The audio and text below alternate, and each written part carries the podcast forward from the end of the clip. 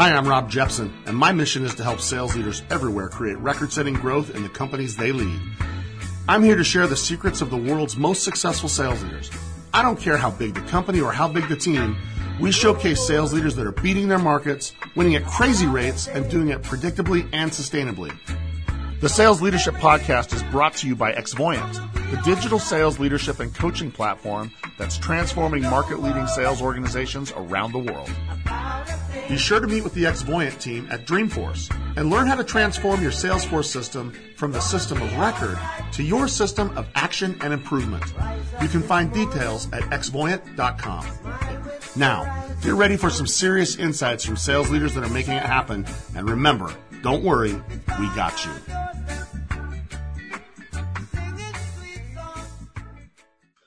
Hello and welcome to the Sales Leadership Podcast, where high growth sales leaders share high growth practices and tactics. Today, we're joined by Justin Hyatt, VP of Sales Development for Workfront. Workfront is a platform that helps companies manage work in the digital age.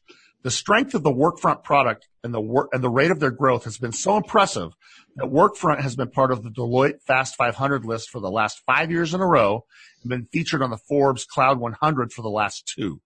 Justin's success with Workfront has him featured at industry events like Sales Salesloft's Rainmaker and several other venues. He's a sought after speaker, a high impact leader, and we are excited to have him with us today. Justin, thanks for joining us and welcome to the show. Thanks for having me, Rob. Really, really, really looking forward to it. Yeah, man, I've been looking forward to doing this since we started kicking around the idea of having you on and all that's happened in that amount of time since we started talking about it is you just keep getting better and better with what you're doing at Workfront.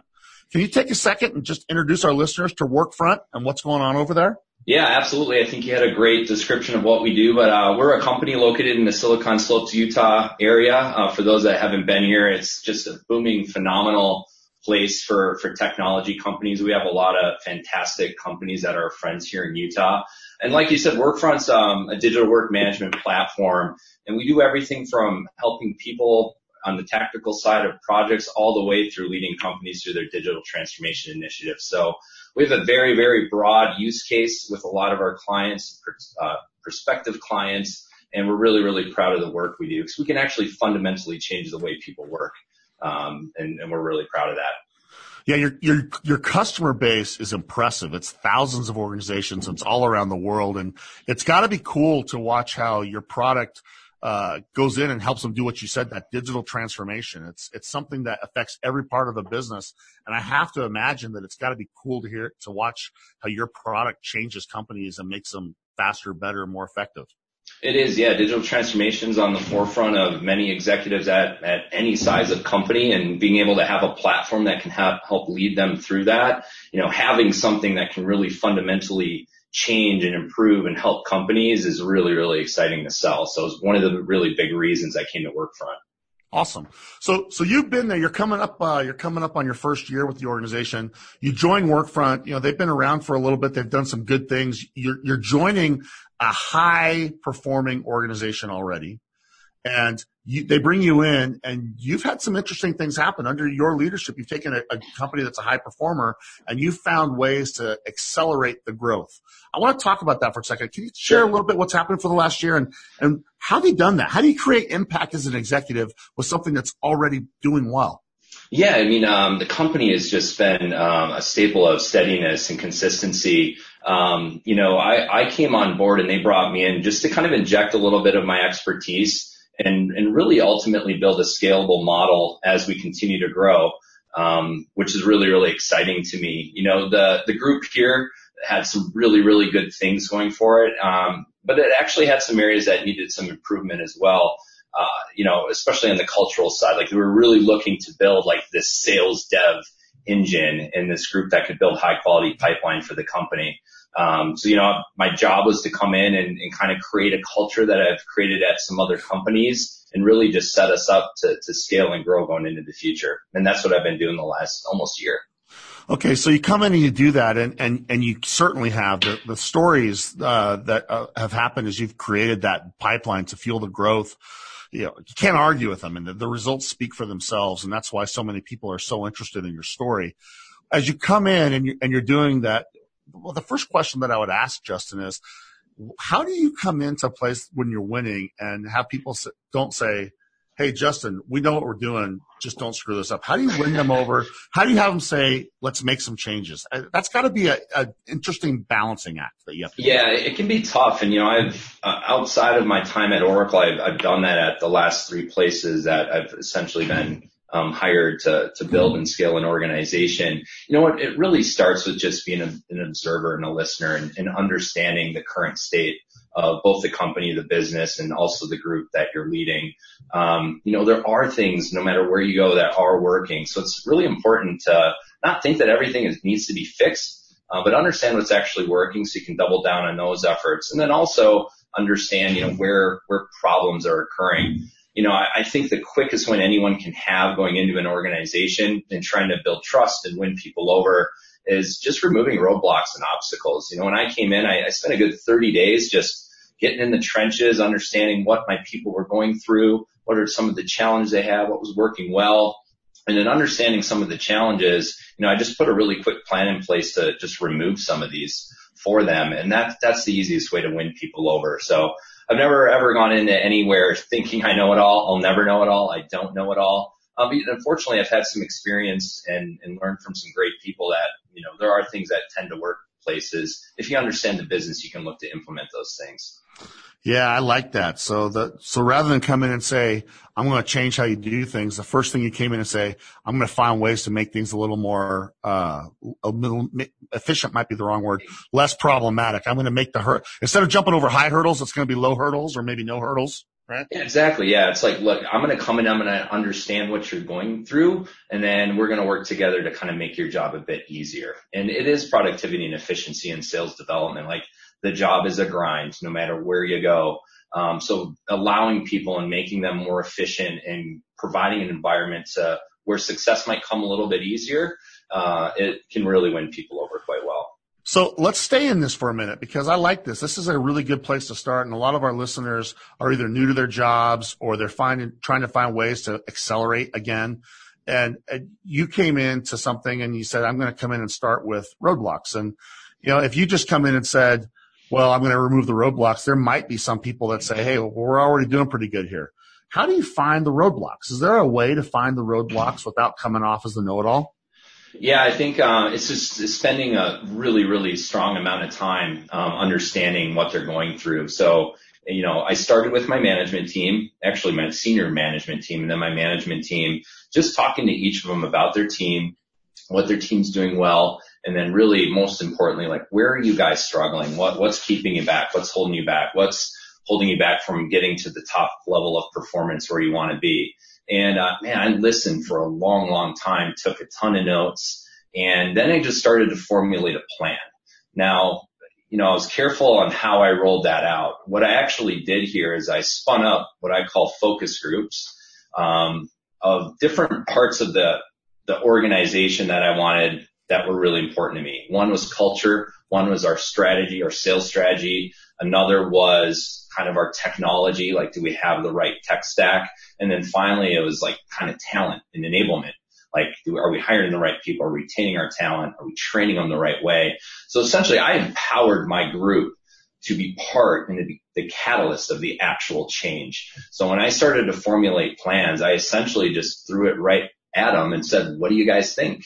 And some of it they love, some of it are like, we're not sure if that will work or can we offer our opinion? I'm like, of course you can.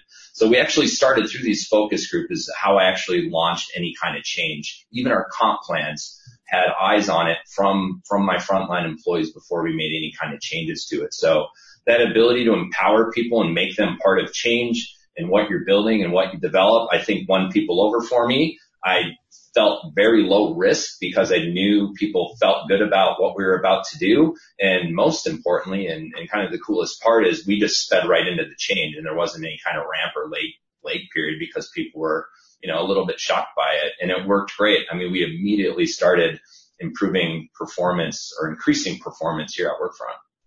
That's a great story. I, I, really like the focus of saying let's find different types of roadblocks, and, and it, it, I love the gamut. You know, it started in things that you might suspect and then extended to tech and people and, and even comp and you made them part of that. Did that create quick wins for you internally? I mean, both productivity wins, but, but how about political or, or professional, like those trust earning ones. Did that help do that for you? Yeah, I mean, um, obviously the the quickest thing you're going to see is like increase in productivity in a role like sales development. So we absolutely did. I mean, we we increased our activity, which and then turn increased our results, right? Because activity equals results in a role like this typically. But yeah, most importantly, you know, we built we started to build a really strong culture that you know everyone felt that they were a part of because they were a part of building it right? Like they really held, they held each other accountable. They had ownership over it and we were kind of all in it together. And you know, I have a servant leadership style and it's not anything I came up with. Fortunately, I've, I've led under some really, really strong leaders and I, I truly firmly believe it and I live it here. And it's like, like I'm here to serve you and create an environment for you to be successful in and grow professionally and make some good money and have fun. And, and that's, you know, what I told them from the moment I set foot in this place. And, you know, I think they trust you. You start with trust and you can lose it. And, you know, it's been good ever since. I love this because this isn't actually a different uh, angle than I expected our conversation would go, uh, Justin. And, and, as I'm looking at my notes, one of the things that occurs to me is my question to you is how do you come into something that's already high performing and create impact? And your answer is, uh, I come in and I find ways to remove roadblocks. So it's not coming in, this is my playbook. This is how we do things. This is what's going to happen. It's, we're going to look at every part of the process and we're just going to start moving whatever the bumps are. We're going to start re- eliminating those. And I, I would imagine that the result is what you said. It's wins, it's productivity, but you're probably evolving the process without saying we're changing the process. Exactly. Yeah. I mean, any anyone who has a, a good level of experience and brings that experience into a new company. I mean, day one you see things and you're like, "Yep, we need to change that." Uh, you just you don't do it right away. So you, you it's really coming down to getting buy-in from people. Um, yeah, because I mean, we we changed a lot here. We changed the way you know uh, we prospect people. We changed the way we were doing account-based selling. We were, we changed our comp plan. I mean, we we changed a lot but throughout the course of it, you know, my people were a part of that change and were able to build. And it, it, it really isn't hard to get people on board with what you're doing if they're a part of it.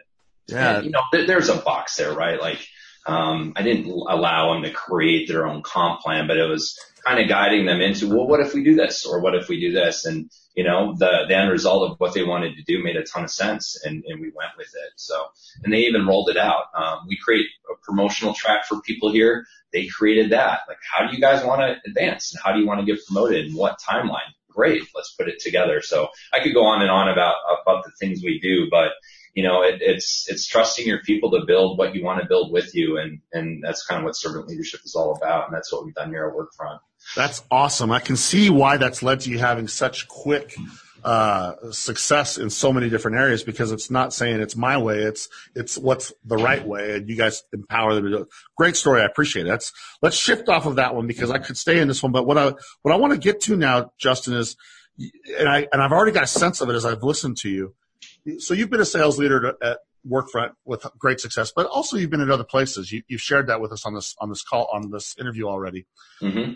As you think about your blueprint, your go-to as a sales leader.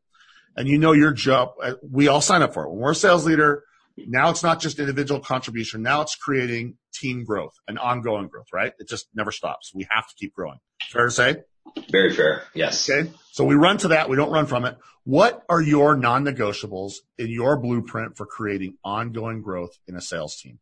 I'm super interested here because you have a really unique challenge because you're not starting from scratch and you're not just trying to maintain. You're taking a high performer and saying, we are just getting started. How do we grow? What are your non-negotiables? Yeah. So first and foremost, it's creating a, like an organizational or team culture. Um, you know, I, worked at HubSpot, which to me is one of the best, if not best companies around creating a positive culture. So I've, I've been fortunate to take a lot of their best practices and implement them places I've been, including here at Workfront. Um, one of my biggest challenges as a leader in sales development is retaining talent. Um, everyone in the valley here in Utah and across the country is hiring SDRs. Everybody. Um, so at any point, someone can pick up everything and go get a job anywhere because these are smart, talented people. Um, so it's creating that culture of retaining talent, um, so they don't go anywhere. And that's ultimately creating, creating, you know, a promotional track, a career path. So my non-negotiables is I have to have buy-in from my leadership as well as the sales organization that you know, we're going to hire from within because we trust that you're going to create a promotional track. You're going to create a career development track from them. And essentially you're going to get these ready, these guys ready to be great salespeople. So, you know, my number one goal is building high quality pipeline, but one B is being a feeder system for the sales organization. So, um, I honestly would never go work at a company that isn't interested in hiring my people into sales. Like that is what I'm trying to build. So that first and foremost is, is definitely a must have for me. Um, outside of that, you know, it, the brand of your company and even the culture of your company is your strongest recruiting tool. So it, it really helps to get the talent level you want and the candidate profile you're hiring to in mass because we're growing and we're scaling very quickly if you have a very strong company brand. So that, that is extremely important to me as well. Being able to have a product or a service that people really need and want is really, really important. Um, that, I mean, Workfront, we have such a broad use case for so many people and we fundamentally really help the way people work. Like that is super exciting to get excited about as you come into work and for my people when they're hitting the phone. So that is obviously something that's really important. And then finally, you know, an, an innovative environment, you know, an ambitious organization, ambitious people that set really high goals, set the bar high, you know, want, are really, really hungry for success and, and want to be challenged and get out of their comfort zone. Like that, that, if you think about the companies that have had massive, massive growth, you know, they do that. Like they set amazing goals. They set the bar extremely high. They're innovative. They're disruptive. Um, they'll create categories. Like, I mean, that is what I want. And, you know, I think that excites people and, and really keeps them on their toes and, and doing a good job every single day. So those would, I probably keep going on and on, but those would kind of be my non-starters. So Justin, that's, that's, uh, I love that as a starter for the non-negotiables. You start with things like culture and it includes things like product and, and you finished with ambition. I don't, I don't know that we can dive into all of them in depth, but I'd like to pick one or two of them if, if that's okay. Sure. Absolutely. I, I want to start with, with the ambition one for a second. There's a thing that has been a really common theme on the podcast that I think almost every single uh, sales leader has talked about, and that's around this: how do you get people uh, keep them in this this state of motivation? Because my thinking is, I'm not sure what you think, and, and it's it's kind of been a common theme. You don't motivate people. You hire motivated people. They motivated people are attracted to it. And this fake motivation with games and stuff like that doesn't mm-hmm. seem to mm-hmm. do much. How do you make part of your leadership strategy keeping people uh, successful without relying on things like games and stuff like that? Yeah, that's a great question. To your point, it all starts with hiring the right person. Like it, at the end of the day, you can really only want something as much as someone wants it for themselves. And there are times where you can help motivate people or get them out of a proverbial dip, for example, or a performance slump. But at the end of the day, like they have to have that inner ticker and, and want things from themselves. So it does come, come up to hiring. I mean, we have a very strict and strong candidate profile where um, how motivated they are, how they define success, how strongly they set goals. Like that is part of our our hiring process. We even interview and ask questions around those things. We're trying to bring in, to your point, very, very motivated people. Um, outside of that, to me, it's, it's always understanding, you know, how your people are feeling and then ultimately like what is actually motivating them. I don't think enough sales leaders or leaders in general just ask and have these conversations with people around, Hey, tell me what motivates you or what's the latest goal you've set for yourself? So we've created a very, very heavy goal oriented culture here. Um, mm. and we even have a coaching style that is all around the goal. Um, we call it grow coaching and I'm sure other people use it. Yeah. So, I mean, we're, we're very, very goal focused because if, if you know what your people are striving for, you know, you can, that's a lever like that. You can help them, you know, push through and, and be motivated by those things. And those conversations happen once a month with our people. So we're, because they can change. So we're, we're always talking about it. So I guess the, the simple answer, the long story short answer is just talk about it. Talk about it with your people and understand what motivates them. Yeah, I, I'm really glad that you're sharing that because one of the things we haven't dove into very deep on the podcast yet is every, a lot of people talk about hiring people that are motivated. And I like that you share some of these things, like what was your last goal or what are some things. How can you share a couple more ideas on when you're recruiting people? How do you know if they're goal oriented? Is is it as simple as saying, "What are your goals"? Yeah, you know, I'm I'm a firm believer, kind of in the behavioral interviewing that Google made famous. Um, you know, people really can't fake their way through a behavioral interview um, because you're essentially asking open-ended questions that require them to tell a story. And, and what's even cooler for this position is if they're really good storytellers, they're probably going to be great SDRs. So you almost killed two birds with one stone. But yeah, we really dive into, you know, what's the latest goal you've set for yourself? Why is that important to you? What types of things have you been doing to achieve that goal? What's a risk or what's standing in your way? How do you plan on, you know, addressing? I mean, we really layer and peel back the onion when it comes to that. Um, but yeah, it is as simple as talking and asking about it and then understanding what good looks like, what, what kind of answer you're looking for in terms of, um, you know, the questions you're asking around goals or whatever else might be. Awesome. Let's go down to you talked about the the product as a key non-negotiable. You want to make sure that you have robustness there. And one of the things that you mentioned that I was taking notes on as you spoke was it's really exciting just how broad uh, the application of the Workfront product is. One of the things that I'd love for you to just take a second and talk about is how do you take something so broad like that and then find you know customer profiles? You know you talked about account based selling. So how do you how do you take something that broad and look for the triggers? I, I think that that's going to be a really interesting thing for you to go into for our listeners because you're not doing just one thing for one person. You could actually solve lots of problems and that sometimes might have your sdrs not knowing who to call. How do you help them uh, take a broad product to specific people yeah. So, um, you know, there are problems or pains that our platform solves for certain people differently. Um, so at the end of the day, we're very, uh, we, we really dive into and understand our personas. So, you know, one person in a certain industry like marketing might use it much differently than someone in IT. And, and we train extensively on understanding our personas. So, you know, we obviously have, you know, territories and accounts, but at the end of the day, it's, you know, why, why should this person care to talk to you and how can you help improve the work they do? And, um, you know, we have a ton of great content on it. We have a phenomenal enablement plan and it takes a long, long time for people to get comfortable with it. So there is kind of a ramp period there.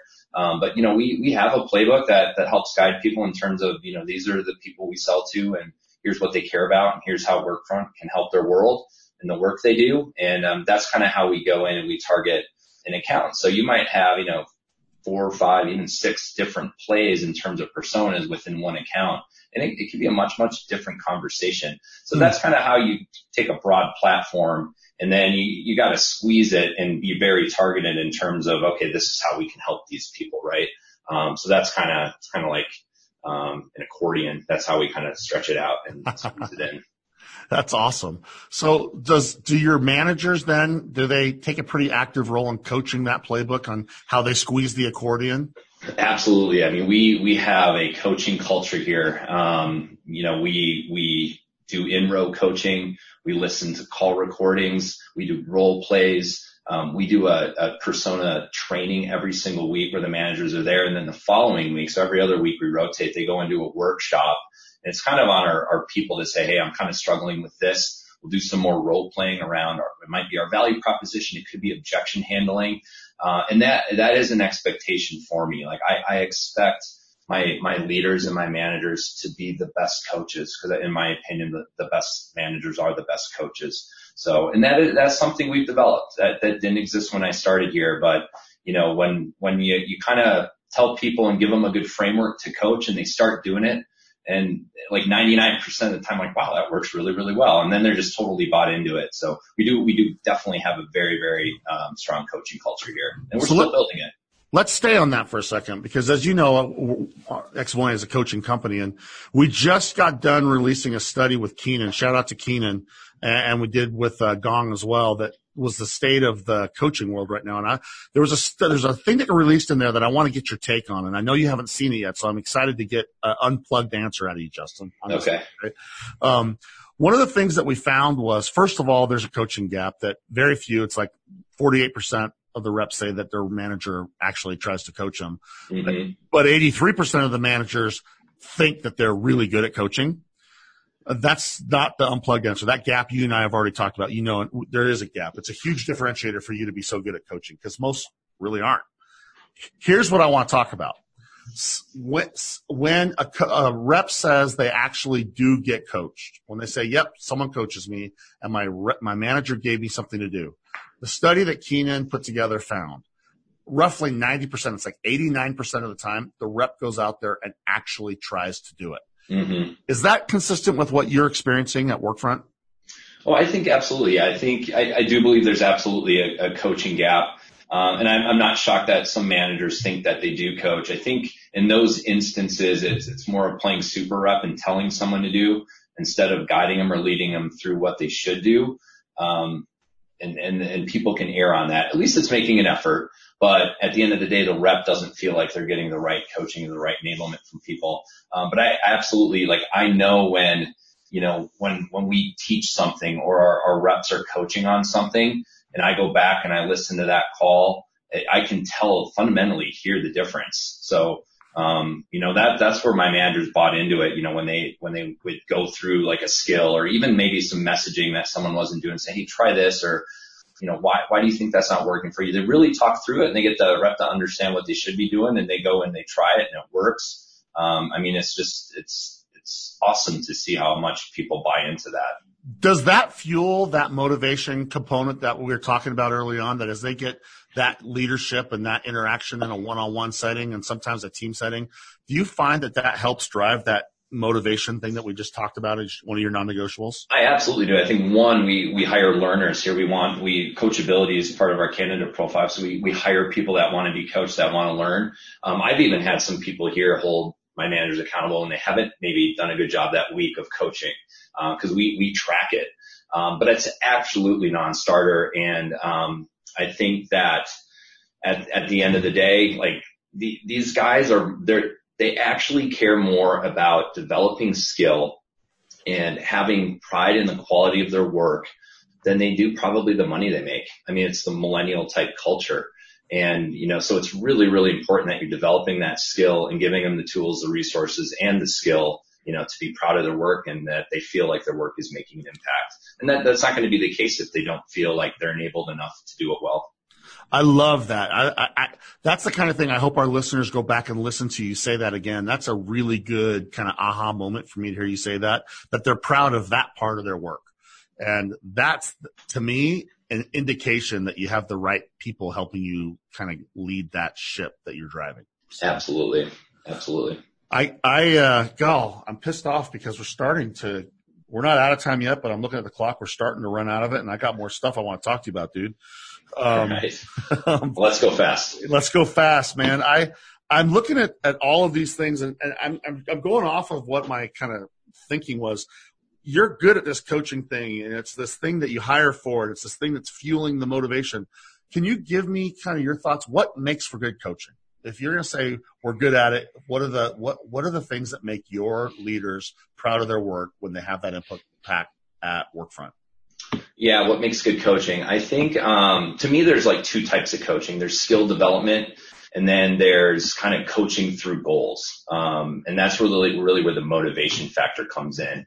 Um, I think you know what if I were to ask my managers that question, it's when they see someone kind of perk up or get more motivated based on the conversation they've had with them, or they see that you know what's cool about this role. If you tell them to you know, or you talk to them about doing something and they go do it and it works really, really well, like they're pumped about it. Um, so I think like any really good manager wants to see success for their team over themselves. So when they, when they see their coaching effort pay off and drive results, but most importantly, like lead people to feel better about the job they're doing and get pumped about it. I, I think that's just, it's, it's hard to explain, but that's really what it's all about when it comes to being a leader you know, senior people grow, senior people be successful, senior people learn things. Um, and that's essentially, you know, how I, I manage good coaching is just, just the, the vibe and, and how I'm getting from people. There's, there's definitely a more scientific way to do it. Absolutely. But at the end of the day, it's, it's, you know, how people are feeling about their job and their ability to do it and the skill they're developing. Is it important to delineate and have, and this is again, I'm just kind of going into this now. So I apologize that we didn't you know, if you weren't, we didn't talk about this before we got started, but is it important for a rep to know we're not just having a conversation and now we're in a coaching moment? Is, is it important to delineate that? I know a lot of great coaching comes just on the fly, but is it important to schedule time where they know the reason we're doing this to try and level up? Yeah, I absolutely do. Um, we basically kind of have three types of coaching: scheduled and um, scheduled coaching, where you're usually going into a pretty in-depth conversation around, you know, professional development goals, things like that. Like I think you absolutely have to have those things scheduled because it takes both parties, the manager and the rep, being prepared for that conversation. Like there's absolutely prep work that goes into effective coaching from both people. Um, I also think there's in moment coaching. You know, most of the managers are sit in the row and they hear things, um, or they get asked for advice very, very ad hoc and, and they have to respond to it quite quickly. Like that doesn't have to be scheduled. That can just happen. Um, so yeah, I think, I think there's an opportunity to do both. And we actually talk about both here and that, that the managers should be doing both, both with the reps. Do you do you find that reps knowing that they have scheduled times where they're going to get to sit down and talk about how to get better? What does that do? Does that help you with that? I want to keep my right people. I want to develop my people. Is that something that the reps appreciate in your experience? Oh yeah, they absolutely do. Like I said before, I think if if if someone's starting to flake a little bit on that, like on the manager side, um, I have a, a tool to where I get anonymous feedback, and I've had reps post on there saying, you know, my manager says they're going to coach or listen to my calls or do this and they haven't been doing it. Uh, so they absolutely expect it. I think any great company, um, this will be part of the, the manager's, um, day or week and they absolutely expect it, especially the people we hire. Again, we're, we're hiring people that are coachable and want to learn. So if they're not getting it, they're going to be noisy and I would expect them to be. I love that. That's a good place to finish the coaching conversation just because of time. And someday we'll, we'll probably have to circle back, Justin, you know, six, eight months from now. We'll, we'll just pick that and do a deeper dive just on that. Yeah. I get the advice I'd give to any rep listening to this. Like if you're not getting what you want um, in terms of coaching and learning, you have to say something. It, it is, it is a company's goal and right to provide you with that, in my opinion. And that's my opinion. I'm sure people disagree with it, but you got to go ask for what you're not getting. Is it worth quitting companies if you're not getting coaching yes? I believe it is. Absolutely. You know, I agree with you on that. I was in that, so I love that. So, okay, let's, we're, we're running low, dude. I'm going to finish this the way that I finish everything. This has been, first of all, epic, awesome. I, it's Thank very you. clear. It's very clear to me why Workfront continues to accelerate growth rather than just stay on the growth pattern that they're on. You know, the bigger you get, the harder it is to grow and you have to continue to do the things you're doing. I, I love how you're bringing change, not by saying I'm bringing change, but by saying let's attack the challenges one at a time. I love it. It's such a yeah. great way to do it. Thank you. So I'm going to finish the way I finish everything. Question one, as you look over your career and it can be at Workfront or anywhere else that you were, biggest uh, leadership challenge you've had to face and how'd you overcome it? Uh, for me personally, or just kind of in general for my, in my role? Either. I don't care. Either. Yeah. I mean, the, the biggest challenge I consistently face and I'm, I'm so mindful of, and it's why culture is so important to me is, is really keeping the people that you spend so much time, you know, hiring or recruiting and then hiring and then enabling, um, to be successful here at the company. Like I, I am such a strong believer in, in talent retention and growing talent and, and getting people promoted that, you know, that's always at the forefront and it's always extremely, extremely challenging in this role. So as a leader of a, a sales development organization now going on, gosh, probably 10 years, uh, that, that is always the hardest thing for me to do. And it's something that really drives and motivates me every day. Like I'm always thinking about it when I make decisions and, and candidly, I think it's allowed me to make really, really good decisions and build strong cultures and things like that. But it's always been a challenge. It's always going to be a t- challenge. I think anyone in, in, in this role anywhere at any level needs to have a really strong talent retention and development strategy. Um, otherwise, you know, we talk about growth. If you got 30, 40% of your organization, which I believe is the average for this role, exiting your company and going to working elsewhere, it's going to be really, really hard for you to grow. So I have a goal in the 90s and I'm usually wow. there. So it's ambitious and it's strong. And, um, you know, but that's, it's always a challenge though. It's always, always a challenge. 90%. I am so glad you shared that. That, that sets a high bar for everybody that's listening. And the fact that you're doing it means it can be done. And that's, That's awesome. And I think it can be done. Yeah. But it takes a strong effort. and, and, the play, and the playbook you've shared gives us a lot of, of insight to how you do that. It starts with hiring the right people, creating a culture where they can advance and there's reason to stay. And, and I exactly. think, and I think it finishes with what you said. They got to know you're investing in them or else what's the reason to stay? Exactly. Yeah. And it's the servant leadership mindset. It's, you know, you are here to, to do what you can to make them successful. And if you do that, like, why would they leave? Why would they leave? So that, that's kind of how I'd summarize that up. Last thing that we always ask everyone, eh, you know, one of the common things for high growth leaders is leaders thirst for what's next. These, the high growth ones are never saying, I got it. They're always growing. And what we found is leaders are readers very often. Anything that you would recommend a high growth leader ought to add to their library of things they've read? Yeah, I don't, you know, this is pretty particular to who I am and, you know, the people I work with, but, and I don't know how much it actually ties to growth, but I'm a massive fan of grit. Angela Duckworth. Um, it's, it's a book that I think anyone, um, that needs any kind of motivation or is coaching people to be motivated can really leverage and learn a lot from. I think she does a phenomenal job telling stories throughout the book to prove points anywhere from, you know, hiring or uh, interviewing people at West Point to Pete Carroll of the Seahawks. It's a lot of really, really good, stories about what grit is, how you test for grit. Because at the end of the day, she even used the scientific formula that people that are more gritty perform better. And being in a sales role, that's, that's really important. And we've even pivoted our candidate profile to include grit. So we actually even interview and test for it when we bring people in. Love that one. Um, for the leaders out there, I love radical candor. Hmm. Um, by Kim Scott, it's just, it, it's never easy to have candid conversations with people, but man, she has a ton of really, really good tips in that book to, um, do them effectively and, and ultimately get you really, really comfortable with it. And then, um, you know, I love the Daniel Pink books for, you know, kind of recent college grads or really junior. I shouldn't use the word junior. Early on, um, it's a stupid word. I hate it. Um, early on salespeople because um, I just think it like like to sell as human and drive, like these, these books really like humanize the sales experience, which I'm a huge fan of. So I always recommend those to people as well. Those are awesome. All three are new to the list. We'll get them on our library on the webpage for uh, sales leadership books. I appreciate it so much. Justin, this went faster even than I expected. Congratulations to you on your success. Tip of the cap to what you've done there and the, and the entire Workfront team you know, you guys have something special over there, and, and I'm very, very grateful that you would take a little bit of your time and come share some of your tips with our with our group. Uh, any final thoughts as we finish?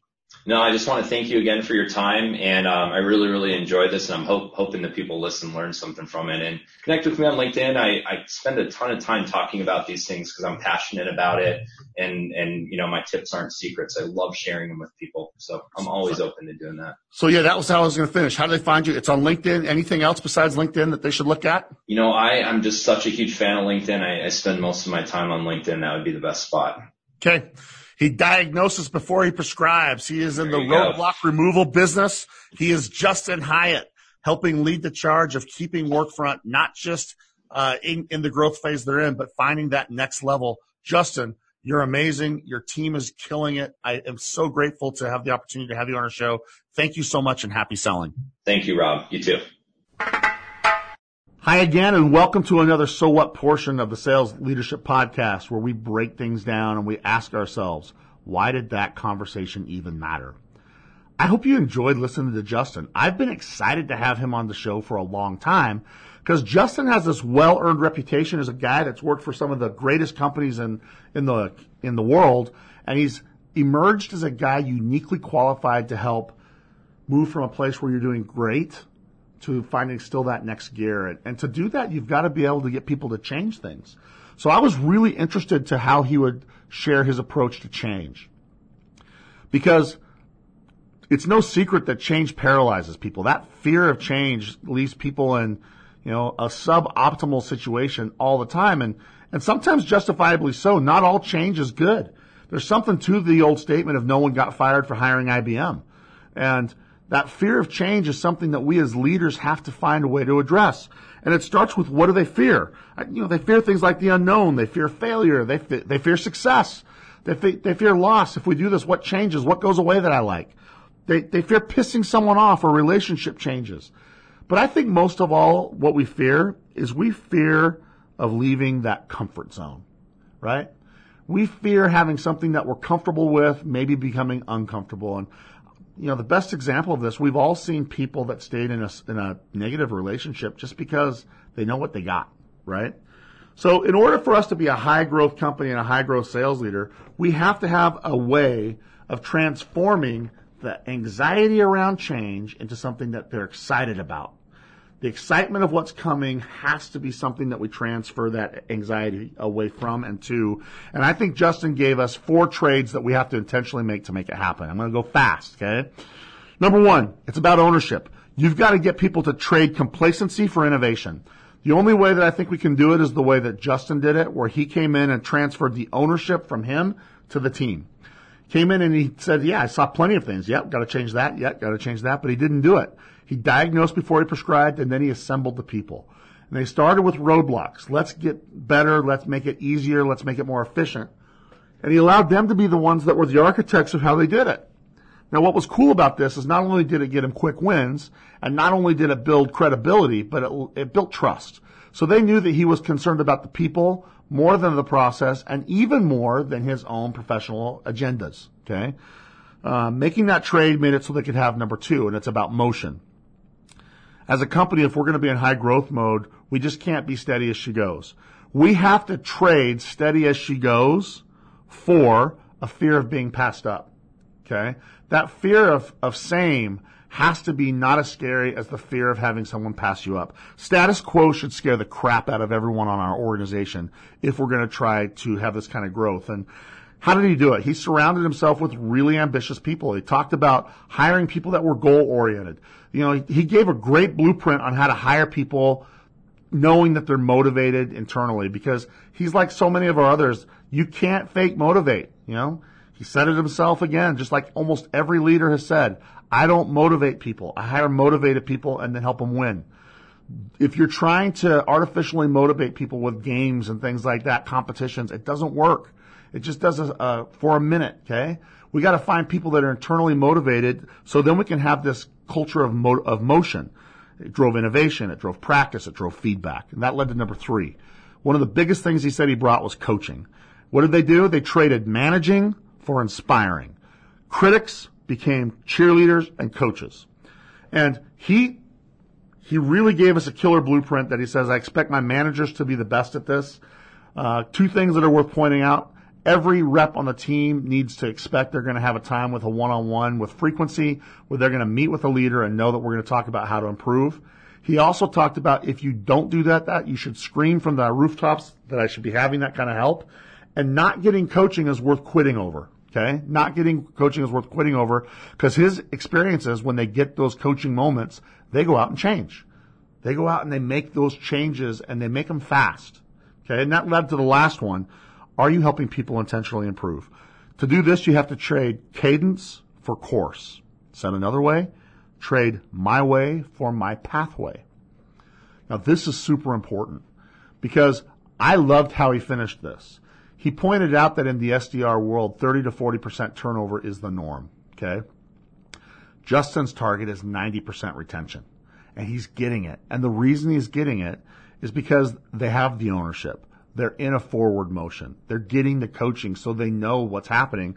But I think that he talked about one of his non-negotiables as going to the people and the rest of the sales org saying, I need to know that you'll look first to hire people from me. I'm going to help build the world's greatest salespeople for you and you're going to have to give them a place to go. So he does a great job making sure that they see why improvement matters. Improvement matters in the current job in terms of compensation and improvement matters in the career because of where it's going to take me. I hope that those are things that you can say, these are trades that I'll make in my organization as well. And when I do, it'll get me the same kind of improvement and growth that it did at Workfront. I want to thank you for listening to the podcast. You keep listening and we'll keep getting the world's best sales leaders on here sharing their blueprints with you. Please like us. Please give us comments and please tell your friends to give us a listen. And as always, remember, don't worry, just execute because we got you. Thanks for joining us for the Sales Leadership Podcast, your weekly pipeline to the most successful thought leaders and rainmakers in sales. Make sure to check out additional episodes at salesleadershippodcast.com. The Sales Leadership Podcast is produced by Brian Jeppsen and is sponsored by Xvoyant, the modern sales leadership platform for Salesforce.com users. You can visit Xvoyant at xvoyant.com.